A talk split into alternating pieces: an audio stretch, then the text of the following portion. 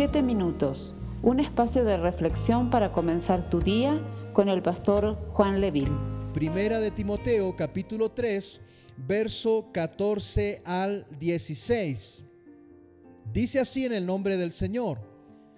Te escribo estas cosas esperando ir a ti pronto, pero en caso que me tarde, te escribo para que sepas cómo debe conducirse uno en la casa de Dios, que es la iglesia del Dios vivo, columna y sostén de la verdad.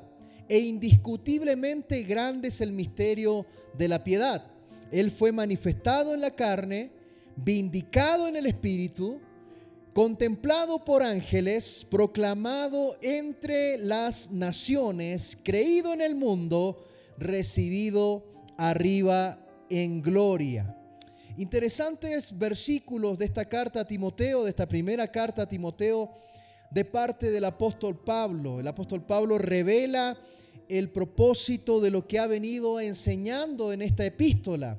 Explica por qué es tan importante esta enseñanza para la iglesia. Si lo era importante para ese tiempo, yo creo que para nuestro tiempo también lo es. Pablo ha venido advirtiendo diferentes cositas. Si usted lee la carta a Timoteo, Pablo advierte algunas cosas, advierte a tener cuidado sobre aquellos que quieren introducir falsas enseñanzas, falsas doctrinas dentro de la iglesia.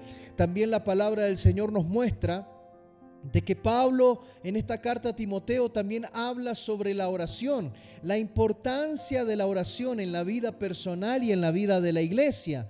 Habla de cómo tiene que ser el comportamiento de los hombres y de las mujeres que asistían a la iglesia. En el capítulo 3 habla también de cuál debía ser la condición, las características personales y espirituales que debían tener los líderes de la iglesia. Pero ahora, en este texto que acabamos de leer, explica por qué son tan necesarios estos temas y los demás que se van a tratar. Y Pablo dice, posiblemente me demore un poco, posiblemente le dice a Timoteo, tarde en llegar y es por eso que tú tienes que saber cómo conducirte en la iglesia. Pablo espera que estas indicaciones que le está entregando a su hijo en la fe, a Timoteo, cumpla eh, este varón cabalmente el ministerio que le ha sido asignado en la casa del Señor.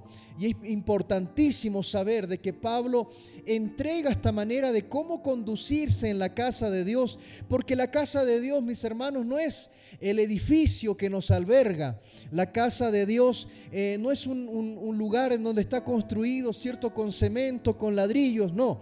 La casa de Dios es el hogar de, la familia espiritual. Mis hermanos, la casa de Dios es la congregación, la asamblea de los santos donde se reúnen los hijos de Dios, eh, esa comunión que hay los unos para con los otros.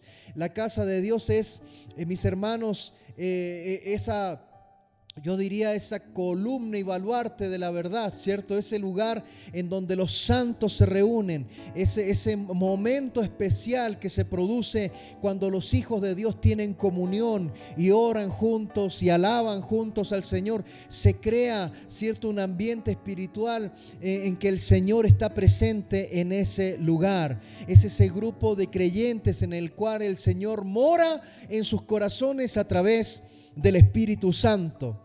Y el apóstol no dirige sus enseñanzas a cualquier casa o a cualquier grupo de personas. Él enseña esto de cómo conducirse en la iglesia porque él está completamente convencido de que cada uno de los integrantes, cierto, que hacen la iglesia eran morada de Dios y un lugar santo para su gloria. Lo que hicieran en ese lugar tenía que reflejar las características del Señor. ¿Qué características? Santidad, limpieza, unidad, justicia, gracia, misericordia, mucho más.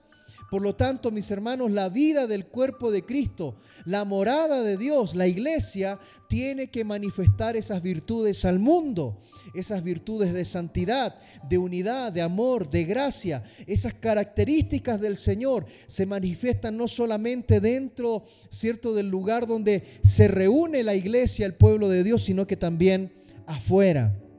Es entonces imprescindible que el contenido de estos textos que Pablo le escribe a Timoteo de esta carta eh, sea enseñado a la iglesia porque la iglesia es columna y baluarte de la verdad. La palabra columna significa que es el apoyo principal de un edificio.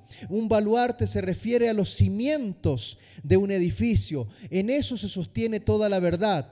Esto quiere decir que la iglesia es un cimiento y una columna que sostiene firmemente y en alto la verdad de Dios. Eso es lo que es la iglesia. Es un edificio fuerte, con columnas firmes, porque sostienen el fundamento de la verdad de Dios. Este es el mensaje del Evangelio.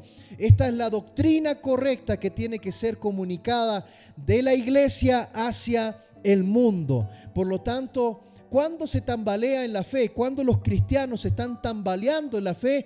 Cuando la doctrina no es correcta. Una doctrina incorrecta, una enseñanza incorrecta reflejan falta de santidad. Y Pablo enseña en esta carta, en el verso 16, dice, grande es el misterio de la piedad. Un misterio es una verdad que ha sido oculta por algún tiempo, pero que Dios permite que sea revelada. El misterio de la piedad es aquella enseñanza que produce piedad en aquellos que la escuchan. Vuelvo a repetir, el misterio de la piedad es aquella enseñanza que produce piedad en aquellos que reciben el mensaje y lo acogen en su corazón. La piedad no solamente son actos de caridad hacia otras personas, la piedad es consagración, es devoción a Dios, es obediencia al Señor, es una conducta santa que brota de la entrega al Señor. Eso es la piedad.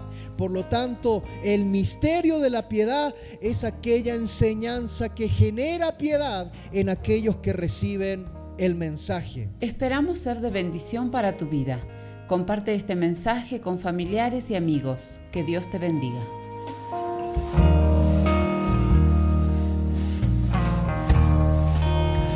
Puedo confiar en que aquí ya está.